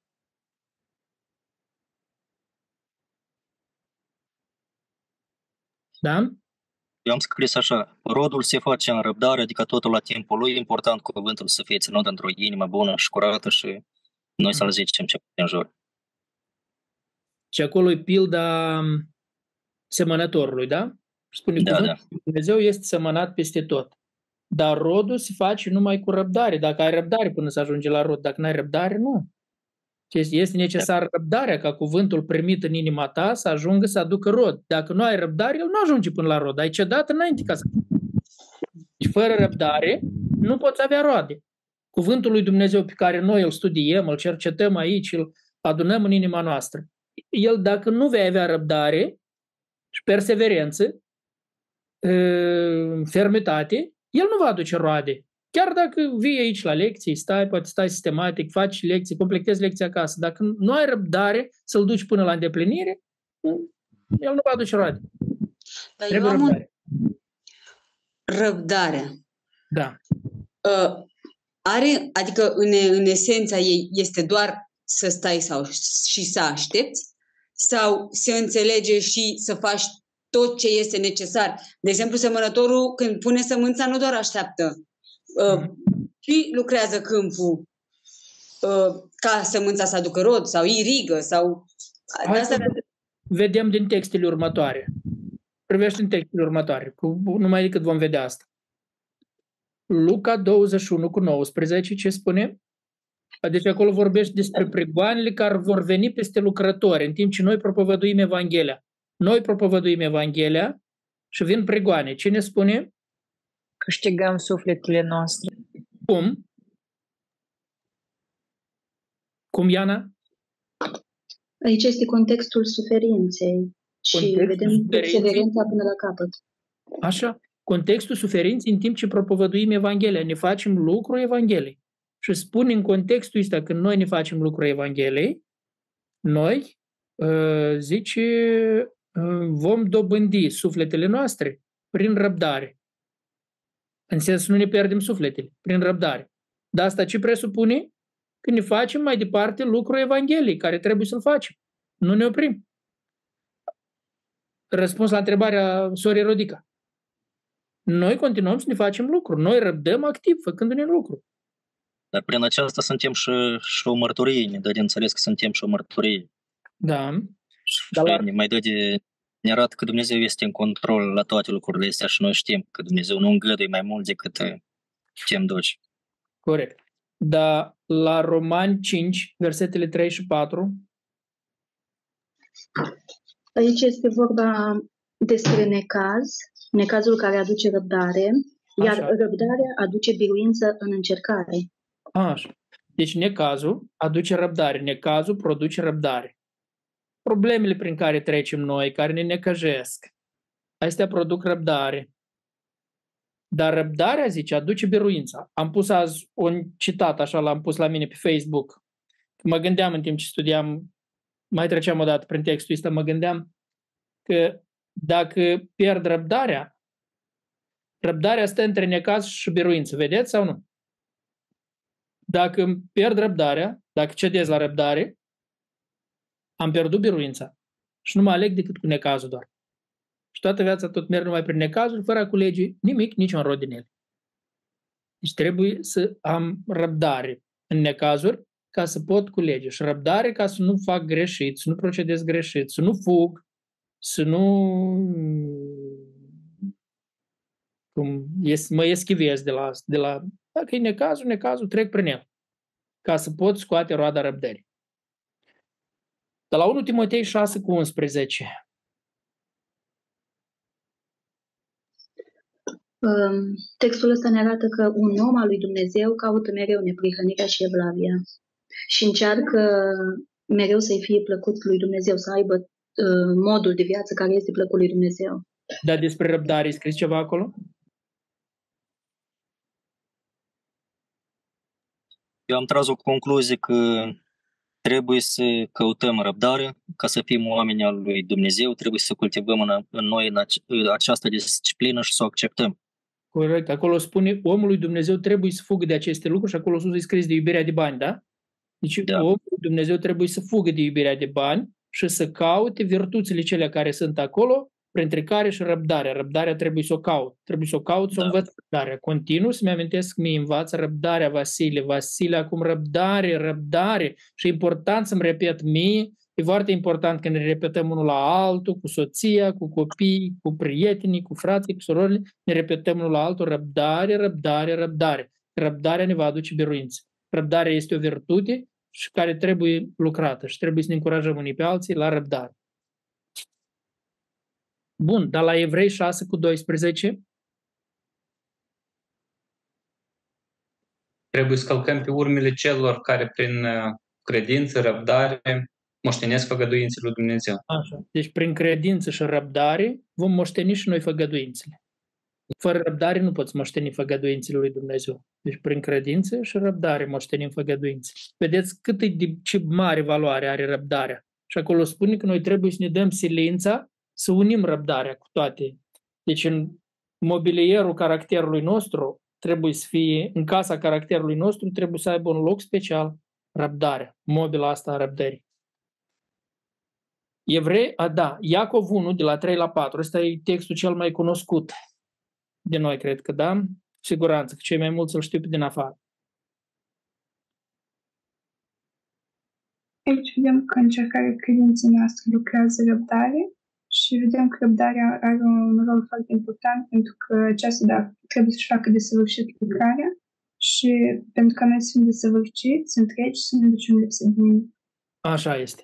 Deci răbdarea își face lucrul ăsta și ea ne face desăvârșiți, întregi și noi ne ducem, zidește caracterul nostru răbdare. Deci, prin suferințe, răbdarea se produce, ea e rezultatul suferințelor, încercărilor prin care trecem noi. Acolo se produce răbdarea. Ea se produce răbdare. Noi să nu ne mai vedem victime, da? Că noi suntem tentați să ne vedem victime, victime acolo.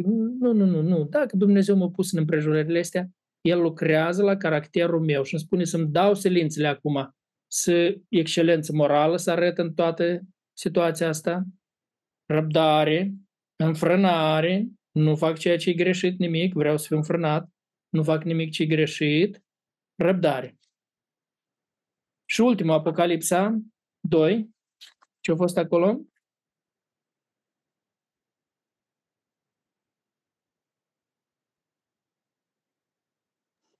Aici este vorba despre Biserica de Nefes, căruia Dumnezeu îi recunoaște răbdarea. Zice, cunosc uh, faptele tale și răbdarea ta și eu o laudă. Și o laudă, o apreciază biserica pentru răbdarea lor. Corect. Acum, descrie importanța răbdării și modul în care această calitate te va feri de cădere. Și cum îți poate aduce răbdarea o intrare din belșug în împărăția veșnică? Ce ați scris aici?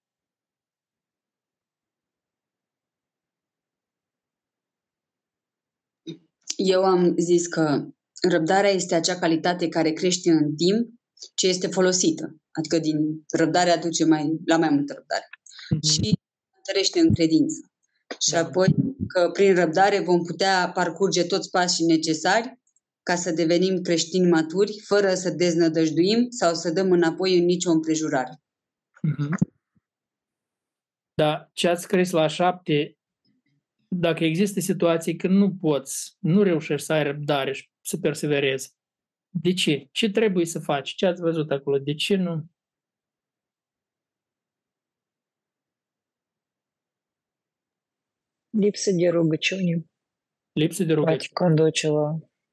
Așa ceva.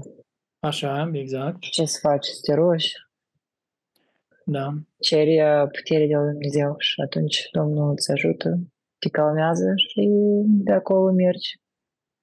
Și rezolvi situația pas by pas, uh, cum spune, la fiecare pas. Deja iei decizii și mergi înainte. Da. Poate fi o cauză aceea că nu înțelegi rostul suferinței. Nu înțelegi că Dumnezeu Poate. caracterul. Poate fi. Și atunci ce te Te vezi Poate. victimă, vezi victimă și în loc să arăți înfrânare, răbdare, în loc să arăți excelență morală, să te porți cu excelență morală în împrejurarea aceea, excelență morală. În loc să arăți asta, tocmai opusul. Opusul faci la tot ce e aici. Și atunci dărâm, dărâm, la stânga și la dreapta tot. Nu. Nu. Să înțeleg bine Câteodată uiți. că Dumnezeu lucrează răbdare. Dumnezeu produce un caracter integru și frumos. Dacă m-a pus Dumnezeu în împrejurările astea grele, nu îmi place în care sunt, nu îmi place să fiu în ele, dar înseamnă că Dumnezeu are un scop. El vrea să producă un caracter frumos. Lucrează acum la caracterul frumos. Răbdare. Cu răbdare să-i dau voie lui să lucreze bine. Să-i dau voie să lucreze, să producă caracterul ăsta care îl vrea el. Orice nu se întâmplă. Ar fi. Bun. Următoarea, mai avem încă trei. Trei calități, da? Evlavia, dragostea de frați și iubirea de oameni. Evlavia. Ce este Evlavia? Care e cuvântul grecesc?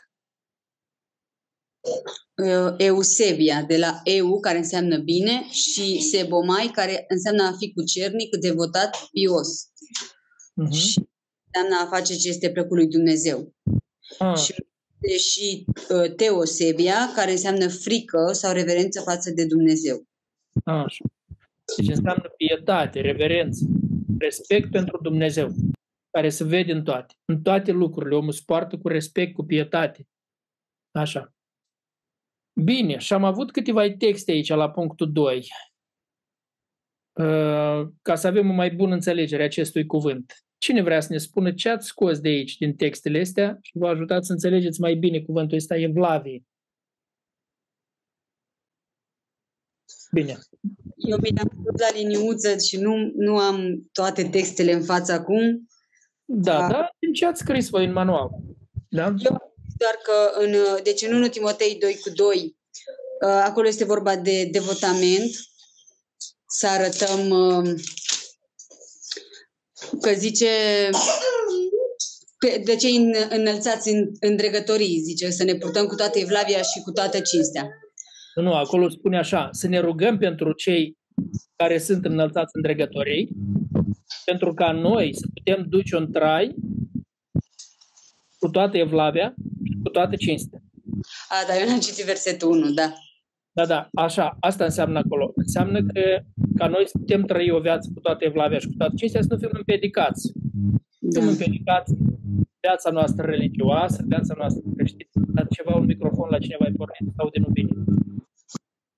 Da, mulțumesc. Ehm, Și asta trebuie să ne rugăm pentru autorități ca să fie, să avem totdeauna un context bun, politic, libertate religioasă, să nu uităm să ne rugăm pentru asta și să prețuim. Taina evlaviei este Domnul Isus Hristos, așa spune la 3 cu 16, că nu poate fi un om evlavios fără Domnul Isus Hristos, doar prin credință în El poți fi cu adevărat evlavios, cu adevărat plăcut lui Dumnezeu. 4, versetele 7 și 8 spune așa că basmele lumești te împiedică să fie evlavios. Și astea, basmele astea lumești sunt puse în contrast.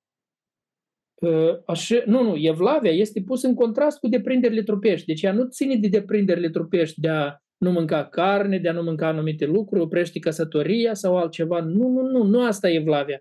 Dacă cineva crede că asta e Evlavia, nu asta e Evlavia. Evlavia este un trai frumos, plăcut lui Dumnezeu, după cuvântul lui. Nu a merge în extreme. Vezi că merge ori într-o extremă, ori în alta. Nu despre asta este vorba. Cuvintele sănătoase ale Domnului Isus, asta la 6 cu 3, și învățătura lui, duc la Evlavie. Dacă cunosc cu adevărat Scripturile, învăț Scripturile și pun în practică Scripturile zilnic, numai decât asta mă face evlavios. Învățătura sănătoasă duce la evlavie. Oamenii stricați la minte, ei cred că evlavia este un izvor de câștig și atunci eu arată în exterior ca să poată câștiga bani. Ia o înfățișare evlavioasă, care nu e adevărat, ea nu e în inimă. Pe când invers, versetul 6 spune că evlavia, dacă evlavia este însoțită de mulțumire, adică dacă ești un om evlavios și mulțumit, deja evlavia asta, ea este un mare câștig. N-ai nevoie de un câștig material. Evlavia este un câștig mai mare decât orice câștig material sau orice ar fi în lumea asta. Evlavia în sine este un foarte mare câștig, un beneficiu, un bun mare. Și dacă ești un om mulțumit, ai o bucurie nespusă, să fii evlavios și mulțumit. La 2 Pietru 3 cu 11 spune că trebuie să avem o purtare sfântă și evlavioasă așteptând ziua Domnului. În așteptarea zilei Domnului să avem purtare sfântă și evlavioasă în toate. Acum, ocupă Evlavia vreun loc în viața învățătorilor mincinoși? Și am avut câteva texte aici la punctul 3. Poate cineva să ne spună cum, ce loc ocupă Evlavia în viața învățătorilor mincinoși? Dacă definiția Evlaviei este o atitudine orientată spre Dumnezeu, spre da. a face ce este plăcutul lui, atunci evlavia sau această calitate nu se vede deloc în viața învățătorilor mincinoși. Uh-huh. Și în capitolul 2 din 2 Petru este descris viața sau caracterul celor mincinoși. Adică ei s-au lepădat de Dumnezeu și învață învățături nimicitoare. Așa este. În Tit, capitolul 1, 10 la 16, este vorba despre cretani care sunt descriși ca niște fiare rele, pântice lenice și, și mincinoși. Ei se țineau de basme evreiești și de porunci date de oameni care întorc de la adevăr. Așa ați văzut de unde se alimenta aceea. Învățătura sănătoasă produce evlavie. Basmele este evreiești și așa mai departe produc răzvrătire și rebeliune și mărșăvii în caracterele lor. Da, zi, Aurica, continui. Aici da, este un... Da, nu a terminat, Aurica. Stai puțin, Oleg, că Aurica mai are să ne spună. Da, și următorul text în 2 Timotei 3 cu 5 ne spune că în zile de în urmă vor fi oameni iubitori de sine, de uh, bani, lăudăroși, trufași și având o formă de evlavie, dar tăgăduind puterea lui Dumnezeu. Așa, foarte corect. Asta va fi în zilele din urmă. Oamenii au o formă, deci încearcă să arate că sunt evlavioși, dar în realitate viața este dublă, viața este fațarnică, trăiesc o altă viață în spate și asta nu e așa. Evlavia adevărată, ea este manifestată în toate, e trăită cu adevărat, ea din, din interior vine. Oleg, ai vrut să adaugi ceva? Da, am vrut să adaug la Tit acolo tot cam aceeași formulă, că ei se laudă că îl cunosc pe Dumnezeu, dar cu faptele îl tăgăduiesc. Adică să vedem și faptele lor cât de evlavioși. Evlavia asta tot are un barometru prin, prin fapte, adică tot să, să vede, nu? Așa da, exact. Nu cu vorba sau cu înfățișare. Bine. Următorul este, zice, cu, e, cu Evlavia să unim dragostea de frați. Ce înseamnă dragostea de frați? Ce cuvânt este acolo?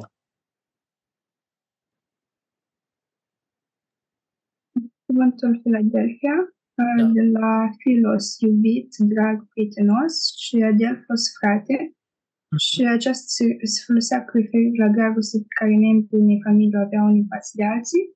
Și acum Noul Testament este folosit pentru a descrie dragostea pe care credincioșii o au unii față de alții. Ah. Și aceasta nu este doar o dispoziție pasivă de duioșie, ci se manifestă în fapte vizibile de bunătate față de unii față de alții. Foarte corect. Și asta înseamnă, spune acolo, dați-vă silințele. Să uniți cu Evlavia dragostea de frați. Și dragostea de frați înseamnă continui cercetez pe frații mei, dar ce nevoi sunt, dar cum pot eu rezolva nevoile astea? Mă interesez și când știu despre nevoi, imediat mă implic. Așa?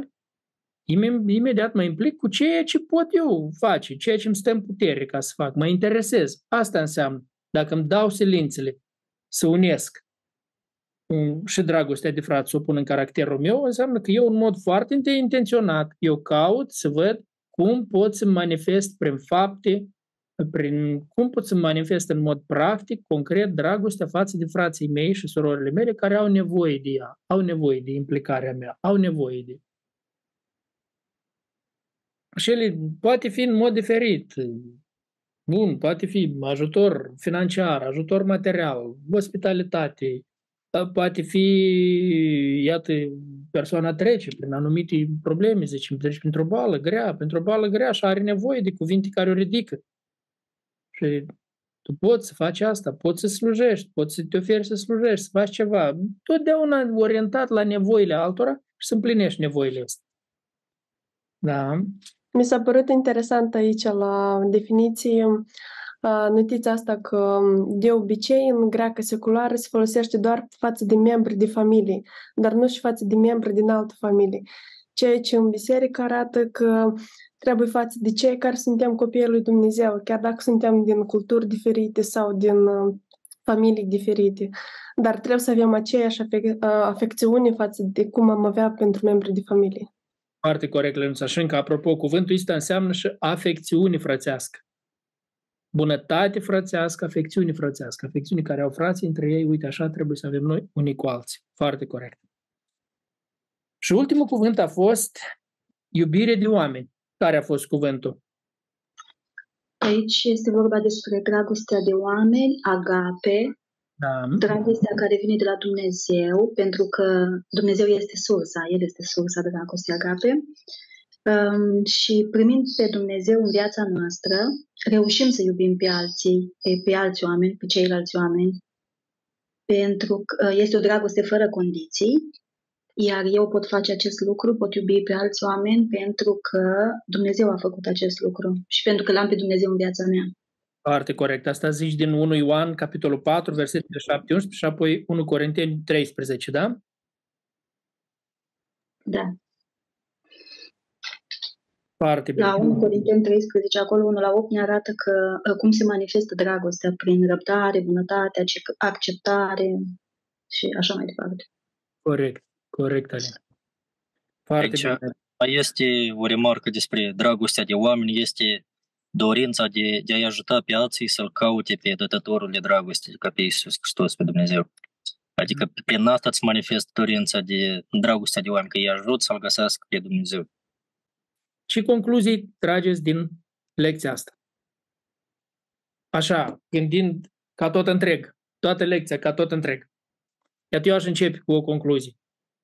Este absolut obligatoriu să ne ocupăm foarte intenționat de zidirea caracterului nostru creștin. De acord? Pe parcursul întregii vieți. Să-mi dau toate silințele, să-mi dau toate silințele ca virtuțile astea să le unesc și să le cresc în viața mea. Și le am la dispoziție. Dumnezeu deja mi le-a pus la dispoziție. Eu trebuie să mobilez caracterul meu. Le am, mi-a fost dat tot ca eu numai să le eu să îmi înfrumusețesc caracterul. Da? Acum ziceți voi. Răspunderea mea este să rămân în, să rămân în Domnul și să unesc armonios toate aceste calități opt care El mi le-a dat atunci când am crezut în Domnul Isus Hristos. Deoarece uh, eu trebuie să înțeleg um, faptul că păstrând tot ceea ce mi-a dat Dumnezeu și maturând tot ceea ce mi-a dat Dumnezeu aceste calități, eu sunt pe drumul veșniciei, plus aduc roade. Așa este. Un credincios adevărat care s-a întors de la antinaciunile lumii acestea, totdeauna va căuta să nu fie leneș, să nu fie neroditor, uh, și va, uh, va căuta totdeauna epignosisul, adică cunoștința să unească cu fapta și un mod de viață foarte activ. Da. Și să mă gândesc că întotdeauna cum arăt excelența morală acolo unde merg sau unde sunt. Exact. Totdeauna, în orice loc. Trebuie să-mi aleg oamenii cu care mă înconjur, în așa fel ca să nu preiau de la ei uh, lucruri care sunt la prorocicești mincinoși și respectiv să-mi pot manifesta excelența morală. Exact. Și invers. Trebuie să leg prietenii cu oamenii, să mă înconjur cu oamenii. Eu vreau să zidesc relații, vreau să am relații cu oameni care au excelență morală, da? De la care vreau să învăț. Eu vreau de la oameni, vreau și eu așa să-mi fie caracterele ca la ei.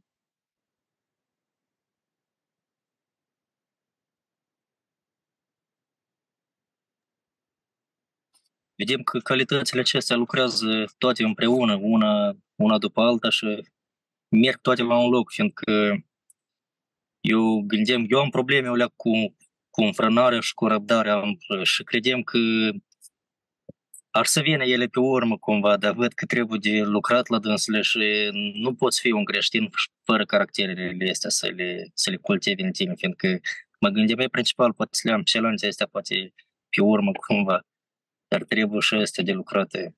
Așa este. Așa este, Lec.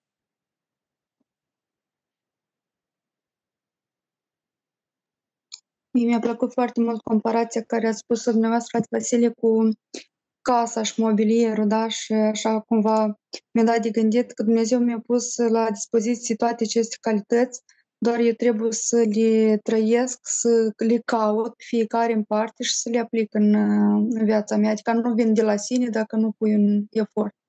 Așa, așa, așa.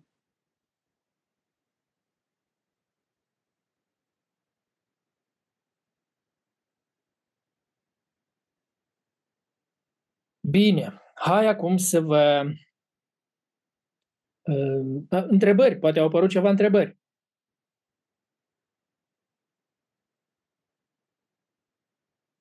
Atunci hai să vă zic întrebări de aplicare. Și întrebările de aplicare, iată, va fi în felul următor. Mâine dimineață sau în seara asta. În seara asta puneți în carnetul vostru așa, eu știu, pe o pagină, să zicem, ai două sau trei virtuți să fie.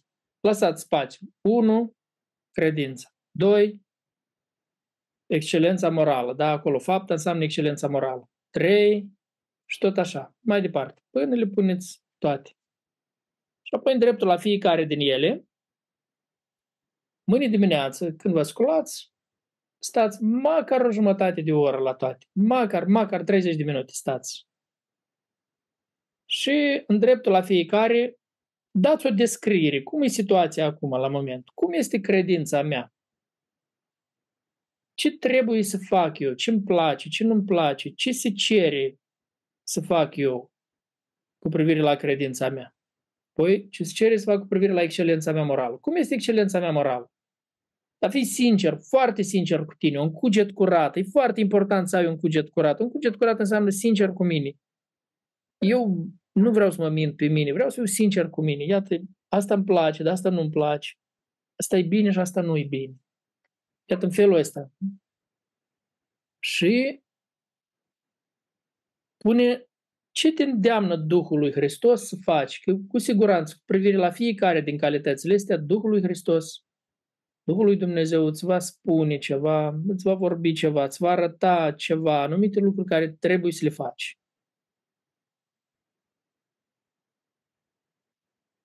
Timpul ăsta de meditare, și anume că îl pui, pui în scris.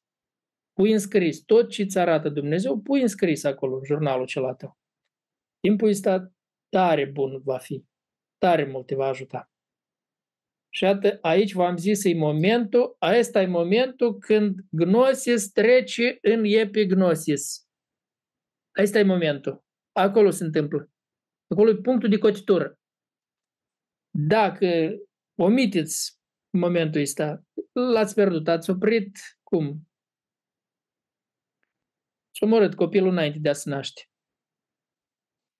Da, copilul în burt, tot și uite, înainte de a se naște. Dar Dați-voi să nască. Nască și să crească frumos. Meargă bine.